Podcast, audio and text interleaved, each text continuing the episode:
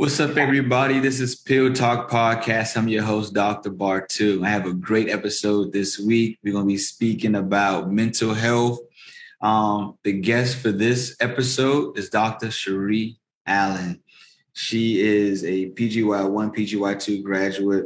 She works out there in Sweeney, Georgia. Suwanee. Suwanee, Georgia, excuse me.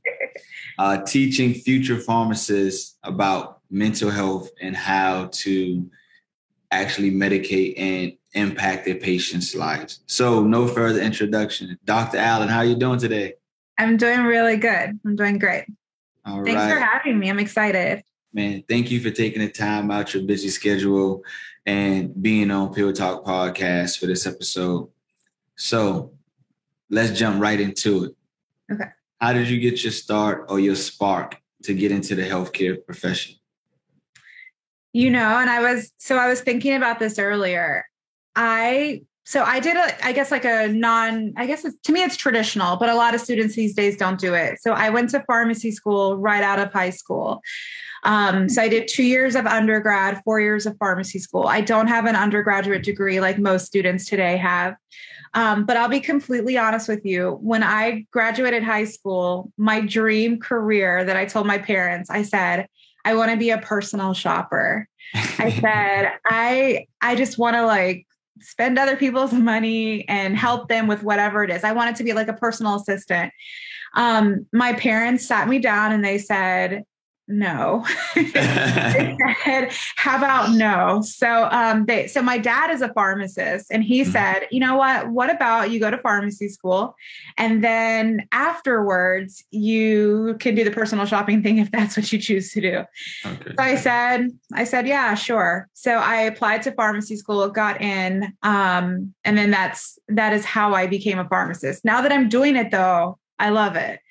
But my my pathway to pharmacy school was ultimately the great advice of my parents. hey, listen, I'm happy they did that. You out here making a great impact on people's lives. Probably could have been a dope personal shopper, but I think you're probably a better pharmacist at this point. listen, listen, I I'm gonna say with hundred percent certainty it worked out for the better. worked out for the better. So yes, yes. Mhm. All right. But that's good. Um, talking about, I guess, legacy, him being a pharmacist, what led you to being a pharmacist. And I don't know if you if I can share this, but uh you have kids? I do. I All have right. two kids. I have a two and a half year old and a one year old. Nice, nice. So hopefully you lead them right into the pharmacy world and keep the tradition going. I mean, like I've told everyone, my kids are basically pharmacists now. They've they've they were born during the pandemic. They have sat through so many like of my lectures, meetings, things. They probably they know more than the average two and a half year olds. That's dope. Mm-hmm. You're probably walking around like, ah, nah, they need that medication, mom. They tripping. Right, exactly, exactly. I'm telling you, my my I would not be surprised. My one year old when he starts talking, if it's a drug name, I wouldn't I wouldn't be surprised. hey, you're like, yo, come on. It runs in the family. It runs in the family. That's the thing. My sister's a pharmacist as well. My cousin's one, so it genuinely runs in the family. Oh, that's dope. That's real dope. Man, I know a lot of people who watch my things are like first generation. Um, so if you don't mind, I know we're gonna get into your life, but how was that impact with like growing up and like seeing other your family members into healthcare profession, into the field that you're in? Um, how was that like? I think it's like um, maybe I take it for granted a little bit. So for me, seeing my dad as a pharmacist uh, when I was growing up, it's not in a non-humble way, but it's like not unique or special, you know, because I'm like, I thought this was my normal. This is this is this is what my dad does. Like Yeah. and so for me, when I hear um, my classmates when I was in school, or even now when I hear people um, at our school who are coming to pharmacy school and they're like, they've never really had that pharmacy experience until it was them or until like later on in life. That's just not something that I was able to relate to.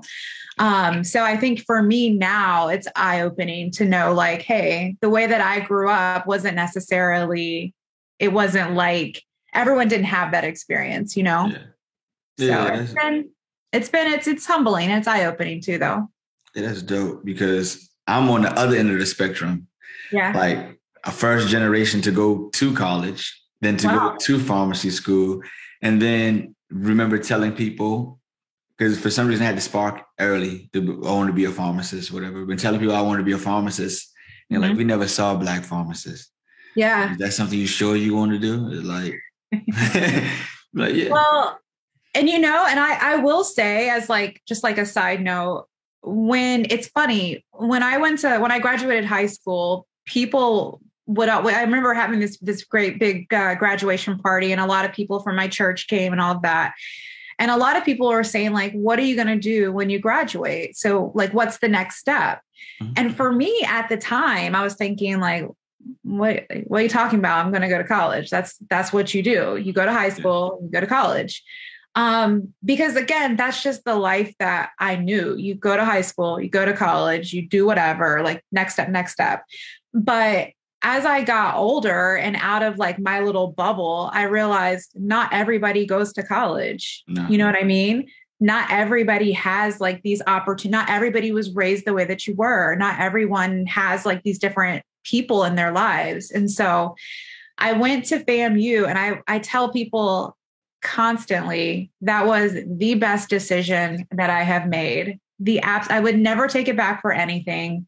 Opens my eyes up to things that I would have never seen elsewhere. I would, again, my kids, my husband went to Auburn, but my kids will go to FAMU. If I can help it, they will go to FAMU because again, it, it for me, it was, it changed like the trajectory of my life. And I got to see and experience things that I would not have done elsewise or otherwise. Yeah, man. I got mm-hmm. some some like really close friends that went to FAMU and they praise that school and what they talk about most they trying to get me to go to is the homecoming. I haven't been to one yet, but yeah. I definitely need to try to find my way down there. Listen, well, and the funny thing about that is the number of people that are at FAMU's homecoming that didn't even go to FAMU is like hilarious to me. but you've definitely got to go back. I haven't been back in a couple of years, but last year's homecoming, I was so upset I didn't go because it looked, it was the first time that we've had like legit homecoming since the pandemic. So yeah. I just think like now things are getting back to like how they were, how they, how, it, how fun it used to be. Nice. You should go. I support that.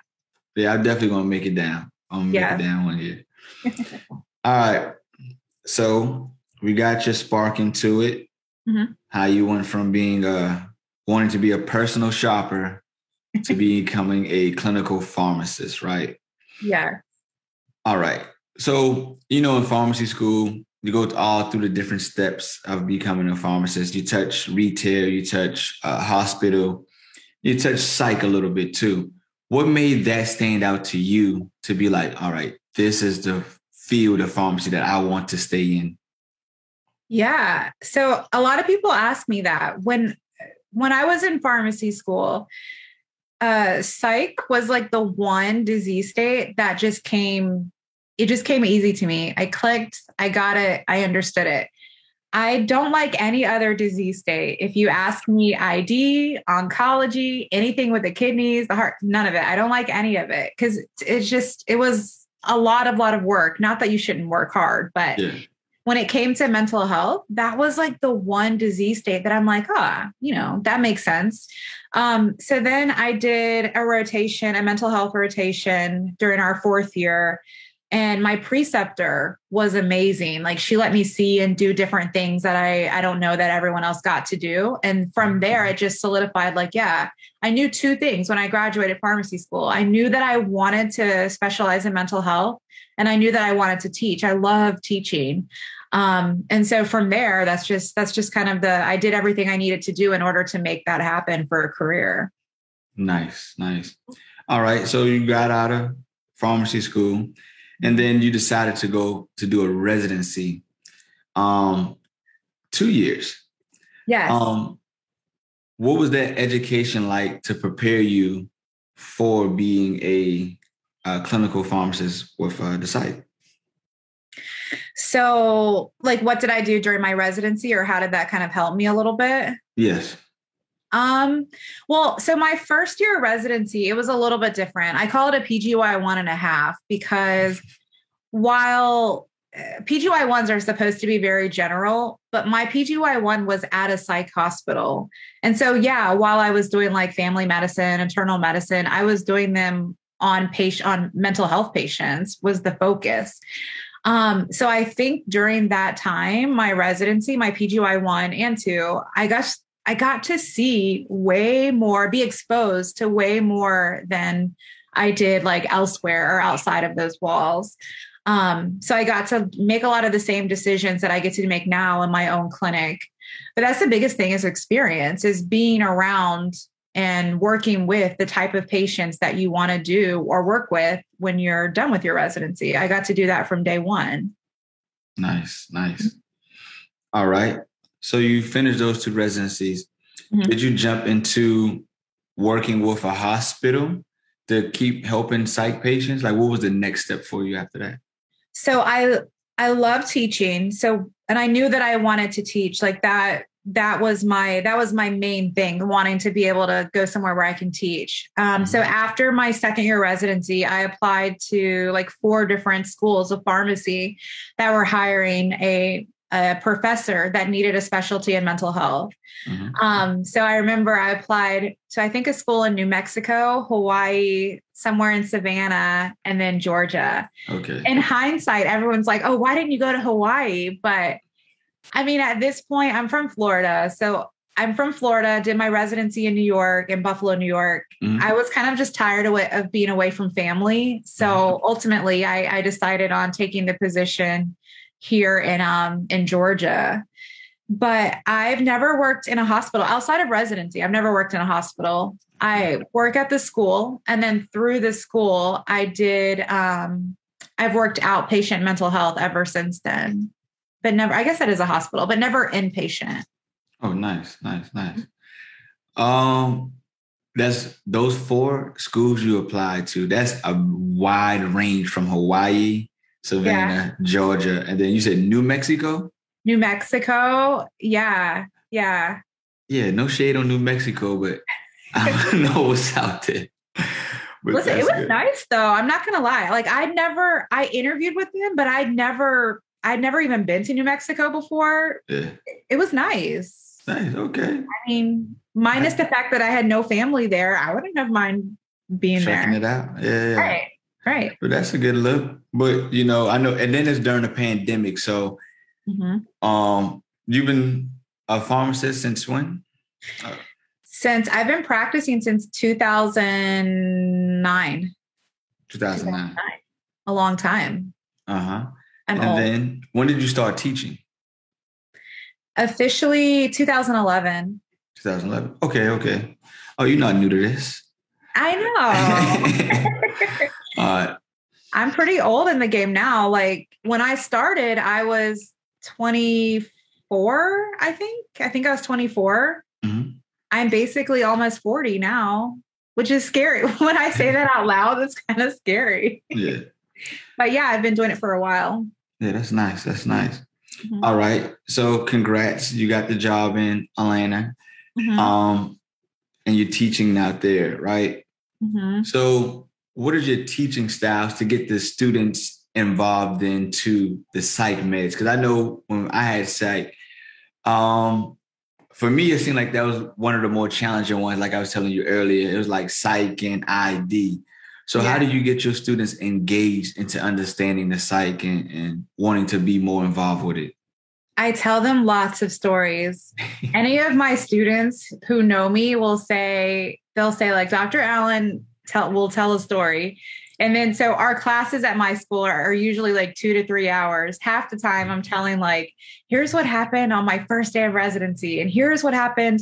But I can relate all of those stories to whatever it is that we're teaching. Mm-hmm. Um, and then I also think that I'm not really big on just getting up there and talking and talking and talking and not not like hearing what my students have to say. So I'm the type of teacher where when I'm in the classroom, I'm usually not on the podium. I'm walking around, mm-hmm. I'm getting opinions, I'm asking you, like, hey, what do you think about this? I'll propose like different scenarios to them and say, okay, well, what do you think? Well, what do you think? Well, who do you think is right? Well, why do you think that you're right? Why do you think that they're wrong?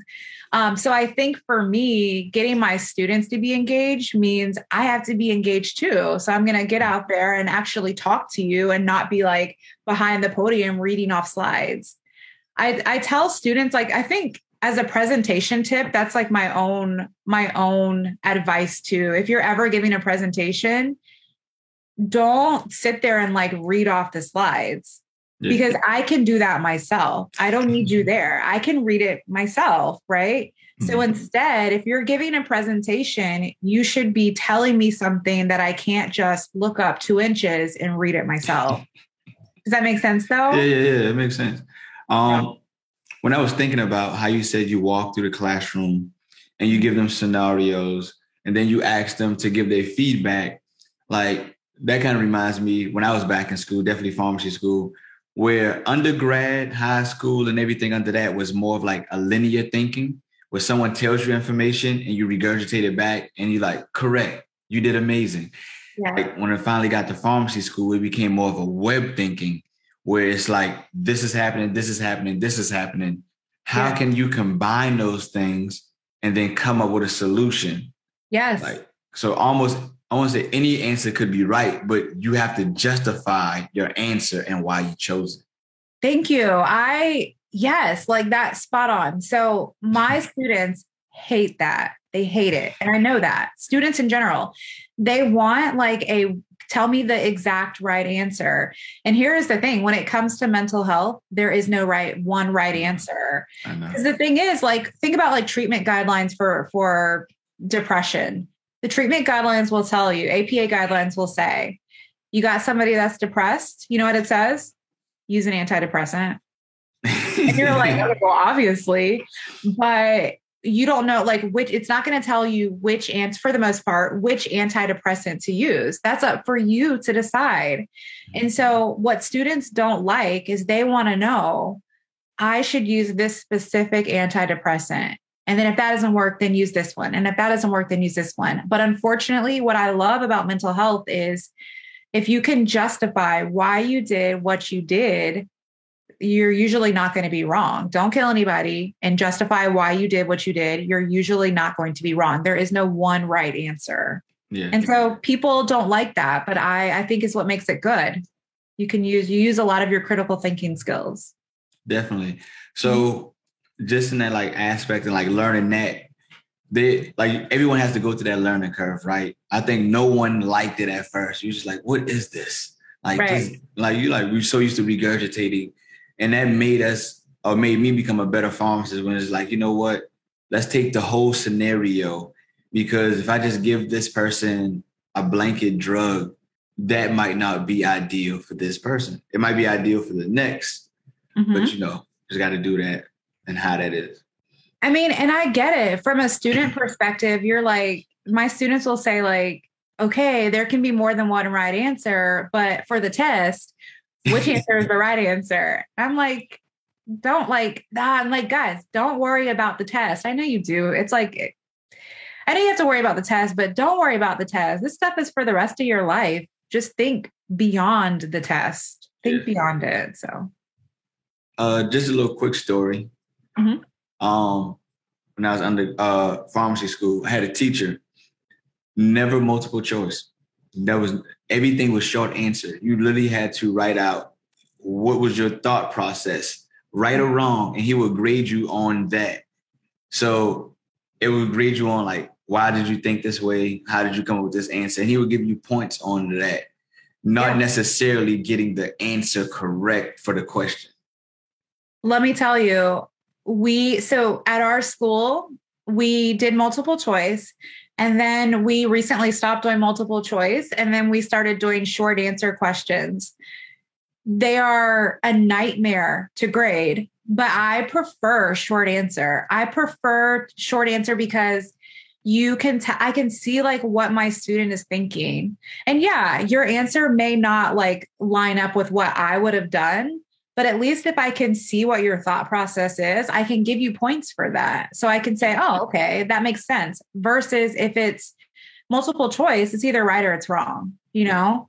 So I I mean, students don't like short answer. I don't like short answer because they take forever and a day to grade, but for what the purpose is, I actually like short answer better. Yeah, and I think that was his point too. Once he kind of saw, and we would like after he would give back the test, and when we would go through it, he could see what we was thinking, and then actually help our, I won't say mindset, but help our thought process to be like sharper. Like, okay, yeah. I see where you was going, but come this is where and you know what short answer actually helps me too so if i can see my students when they answer short answer and i can see kind of like what they were thinking then it lets me know like oh, okay that's something we need to clarify in class because that thought process isn't quite right or we just need to fine tune it so it's it's again while it's painful to grade it's it is helpful for me as well nice nice all right so you said you do things at a outpatient clinic.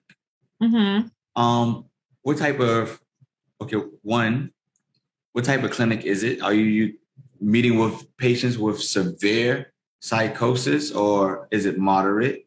And then how are you able to help them? Yeah. So I do outpatient mental um, outpatient mental health at the Atlanta VA. So I meet with vets um, I usually work at that clinic three days out of the week, typically. Um, usually meet with that clinic or with those patients three days out of the week. And then I have probably about like 30 to 40 patients that I see um, in a given week. And I, what happens is they are diagnosed um, by a psychiatrist. And then unfortunately, in just the world of mental health, it can be very hard to to get appointments with a psychiatrist or with other people in mental health. So instead of like waiting three or four months to see somebody again, then they'll come to my clinic and then I see them once a month.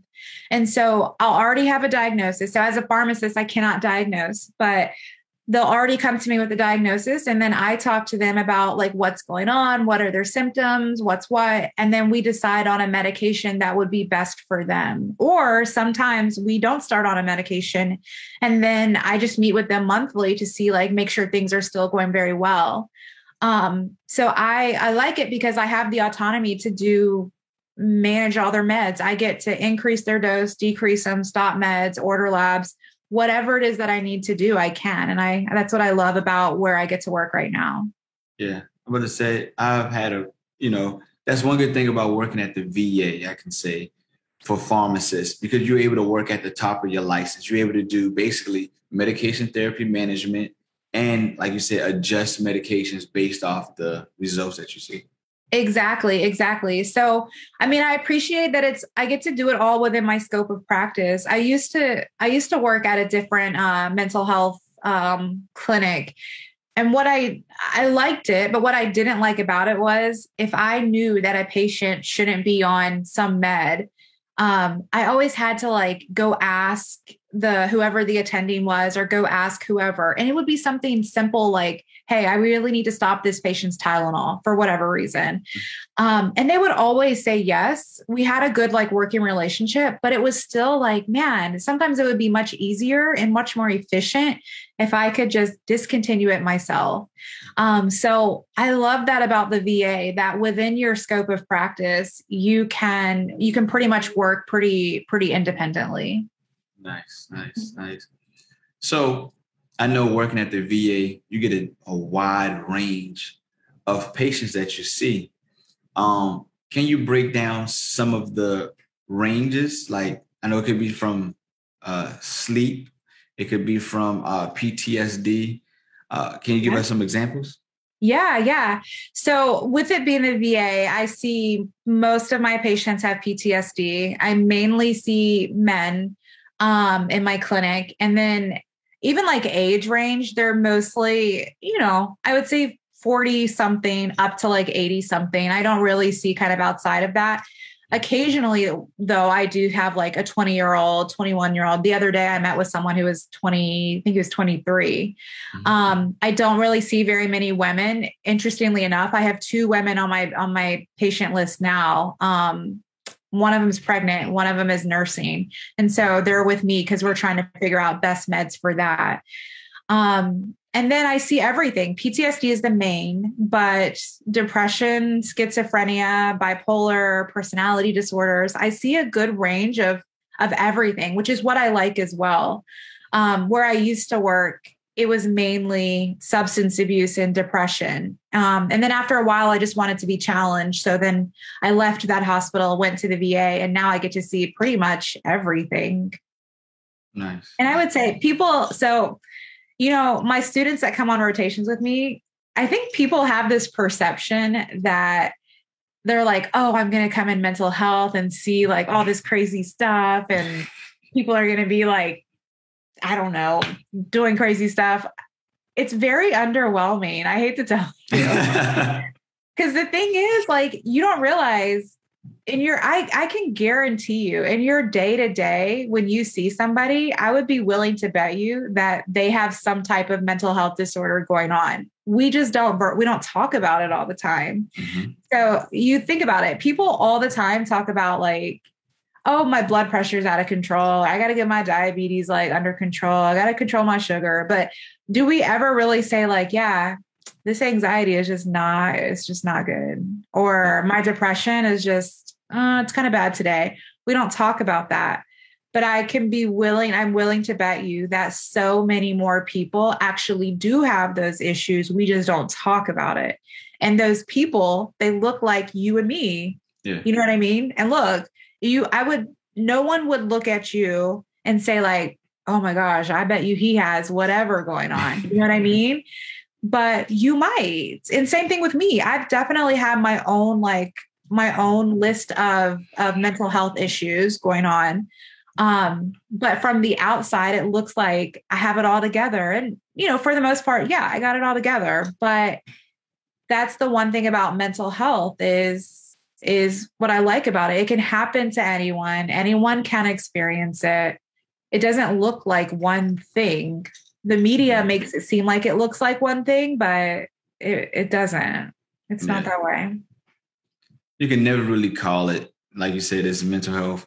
It's something that isn't physically seen. Like you actually have to like talk to someone engage with them to actually break it down and see what's going on exactly exactly you have to i love that you have to talk to people to know that they're going through something because you can't always just see it by looking at someone can i ask you this yeah. um so with this and having been to get engaged with the patients, um, do you feel like you're I won't say a therapist, but somewhat therapeutic for them to have those conversations?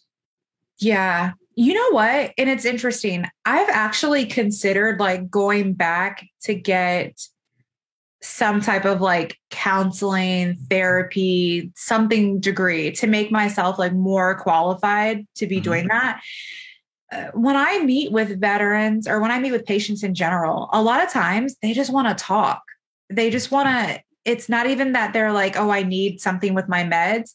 They want to tell me what's going on. And I, I feel as though I'm pretty approachable. And so my patients, sometimes our visits go way longer than they need to because they're telling me about just whatever. They're telling me about whatever it is that they want to talk to that maybe they felt like someone else wasn't able to listen to at the time mm-hmm. um, but the truth is i i cannot i try my hardest and i usually don't i don't give like advice like here's what i would do in this situation or you know here are some coping skills you know we have therapists we have social workers we have people that are there for that so i try to like venture to, to, to give them the right direction regarding that.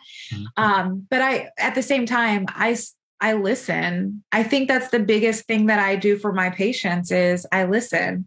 Some of them want to, they just want to talk and then that helps them to feel better. And so as a pharmacist, I think I teach my students this. Just because we're a pharmacist, it doesn't mean that you're going to like pour meds on everybody. Like everybody mm-hmm. has to be on some medication. You know what I mean? sometimes what you need is just someone to listen to you. And if that happens to be me and I have the time, then I am willing to do that.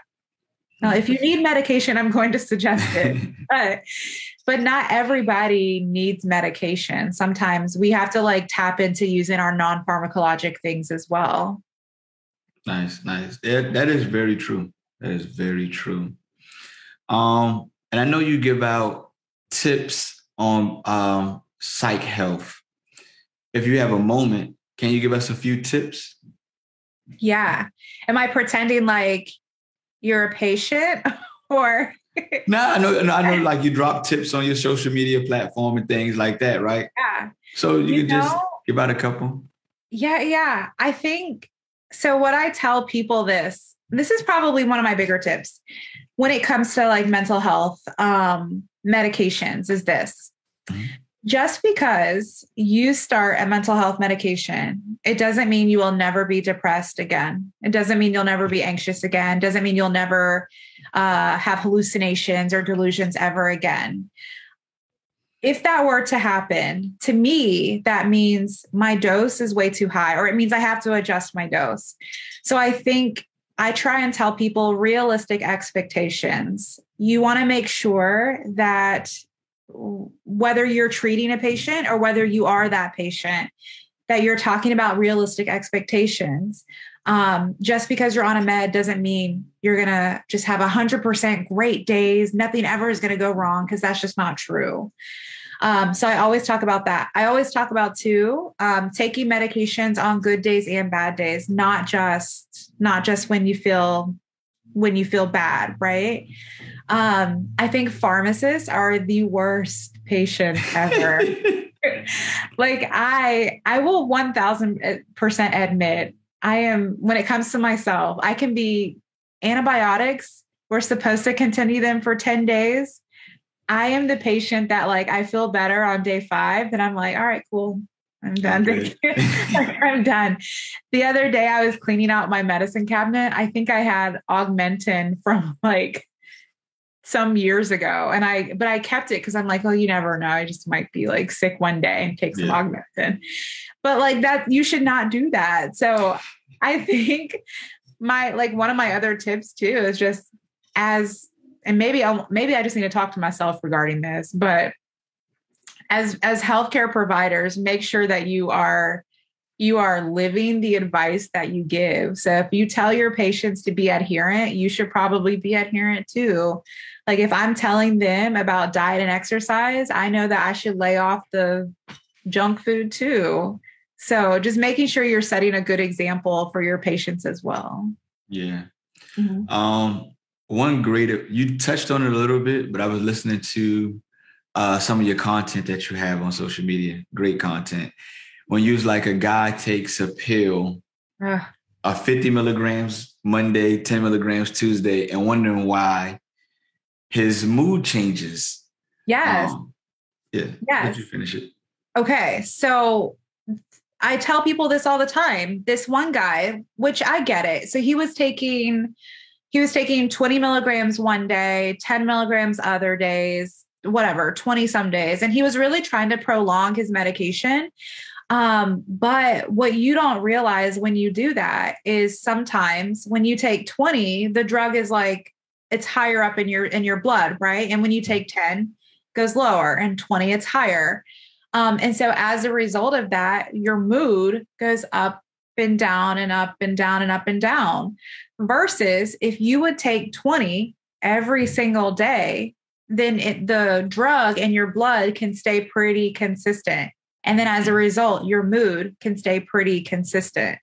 And so I try and tell patients to consistency, especially when it comes to mental health medications. Consistency is 1000% key.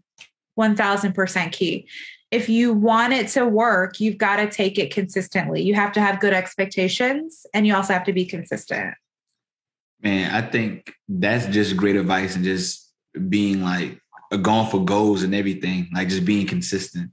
Yeah, it's just to be like, yeah, I guess I would agree. I think not just with medications, but with anything. If you want to see a good outcome, you have to be consistent. You want to lose weight, be consistent You want to you want to keep on making A's in school, be consistent, study. You can't like sometimes do it, sometimes not, sometimes do it, sometimes not because your result will be sometimes it's good, sometimes it's not, sometimes it's good. You know what I mean? So you just have to be consistency is like the main thing I try and preach to people and and telling the truth. I think one of my other things that I tell patients is listen, don't tell me what I want to hear. Tell me the truth. If you're doing drugs, tell me so that I know.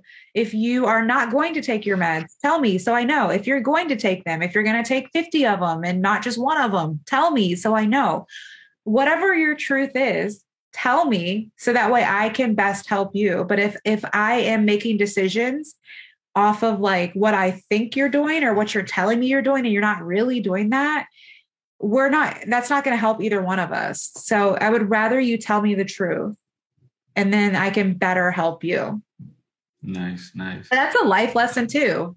Yeah, tell the yeah. truth. Living your truth. Tell Just it and tell the truth. exactly, exactly. Um, I got a couple more questions. Yeah. But this one, I know earlier you mentioned you like telling stories. So I know everybody that I, uh, you know, that follows me, my Pill Talk family, they love stories. So can you tell us an impactful story of how a patient came in, you saw them, you assessed them, and then what was the outcome of that? You know, let me tell you a story that it, it wasn't really like impactful, impactful with regard. It it this patient just she just got me together, and from that point on, I was like I was like, all right, I just need to come with my A game. But so I remember when I was in residency, this patient was like, she goes, um, she says, can I have some information on electroconvulsive therapy on ECT? Mm-hmm. And I was like, yeah, that's fine. And I happened when she was, I think she was like walking past me in the hallway and I was at my desk when she asked me.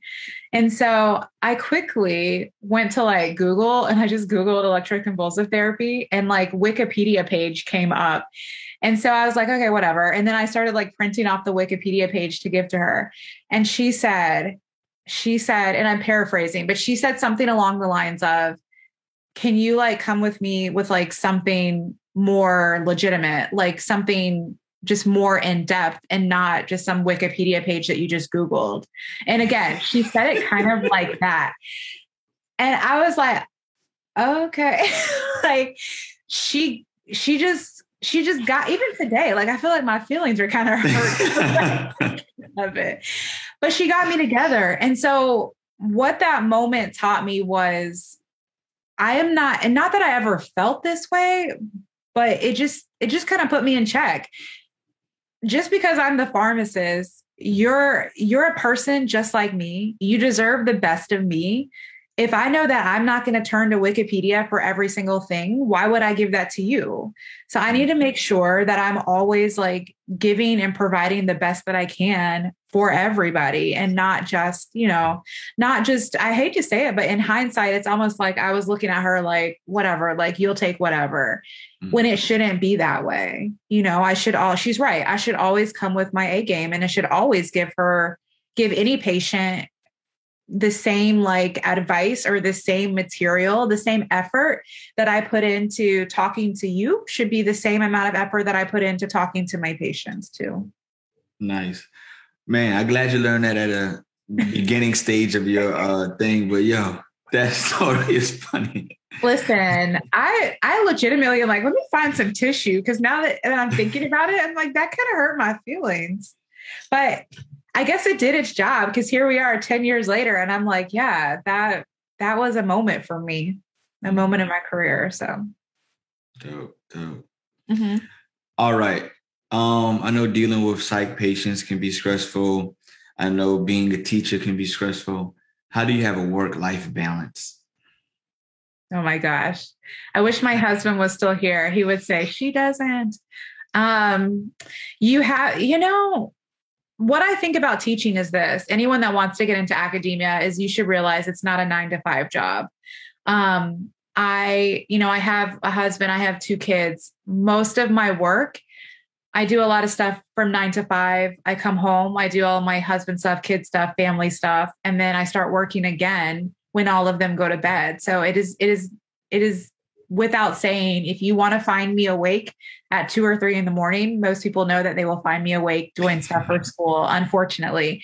And then the sad part about it is I can text probably almost any one of my coworkers at like one o'clock in the morning because we've done this. We've been texting each other at like one or two about stuff for school. And so I feel like I'm not selling academia, but there are a lot of positives to academia other than it is a lot of work. Um, but so I tell people who are not me, I say, listen, you have to have a cutoff time. You do. Yeah. You have to say, like, if it is not done by five o'clock, then it's just not done. And that's that's the end. Or else, especially if you're in academia, you will always be like, there's always something to do. So you have to have a cutoff time. Yeah. When it comes to my patients, same thing. Sometimes patients, like I'm thinking about now, I don't see patients on Friday, but I had a patient who wanted to see me on Friday. And I'm like, as much as I want to help you, like I I can't. That has to be my day that I get to work on or do like other things. And so setting boundaries, you have to from the beginning set boundaries and stick to them. Yeah. Mm-hmm. All right. And I know you kind of do other things and you got like, you know, entrepreneurship um intentions because you know paper state of mind. Oh did you see that? Yeah so i have i do that. So i make stationery like wedding stationery parties invitations and things. Um i think that's probably good advice too is like as a pharmacist you're all of my friends are pharmacists. Most of my friends are. Um my husband knows more about pharmacy than he wants to. Like you can get so like your world just gets wrapped up in pharmacy. And so for me and my stationery and like invitations and things that I do, it has nothing to do with pharmacy. So yeah. I I I would suggest that too. Always have like that something that you can do that has nothing to do with your like your main career. So you can like retreat to that when you need to or if you want to. No, so for me, that's what that's about. That's great, yeah, yeah. That's one of the some advice that I started doing too. It just to clear your mind. If you're always focusing on one thing, sometimes you aren't able to see it clearly because you always are looking at it. You got to look away to look back at it to see it right. Exactly. I like. I'm going to use that. You got to look away to look back at it. I like that. But it's true. It's true. You need, and that's that's good. Good work life balance as well. I mean no matter what career you're in, if it surrounds you 24 hours a day, like man, that could get it could get draining. You can get burnt out. So you've got to have like some type of outlet or something. I tell students that all the time. I say, listen, don't study 24 hours a day. You at least need to take an hour or whatever, whatever you feel like you can afford. Take some time every day to do nothing that deals with pharmacy um, to clear your mind. And I promise you, you will you'll be thankful for it later. Max, Max. So, if anybody wants to get in contact with you, see some of the dope content that you're putting out on social media, mm-hmm. can you give them your social media handle so that they can be able to get in, in touch with you? Yeah. So I am on right now, I'm on Instagram, um, PharmD. So it's M E N T A L E C T PharmD. Um, and then eventually I'm going to venture off into my husband wants me to do YouTube. We'll see. Um, but eventually I will venture off into there and then um, a couple of other avenues. But right now, the best way to contact me, Instagram. And then I also don't mind if anyone ever wants to like, has questions about academia, questions about anything, you can always email me. Um, and so that email is Sharial, it's S H A R I A L at pcom.edu. So I'm really big on being, um, if it, however I can help people is, is what I want to do. Nice, nice, nice. So, man, this was a great episode of Pill Talk podcast with Dr. Sharial Allen talking about mental health, how you educating the future pharmacists and making an impact on your patients' lives. Um, before we get out of here, I just got one announcement. I want to let the viewers know that Pill Talk Podcast will be having its first networking event July the 2nd in DC at a speakeasy. The speakeasy is called Capo Deli. You'll walk through a freezer door and you'll be welcomed in to one of the most beautiful speakeasies DC got to offer. So make sure you check it out. The link will be in the bio. But Dr. Allen, I appreciate you for coming on today and uh, blessing us with the information. Thanks. Thanks for having me. I had a lot of fun. All right. All right.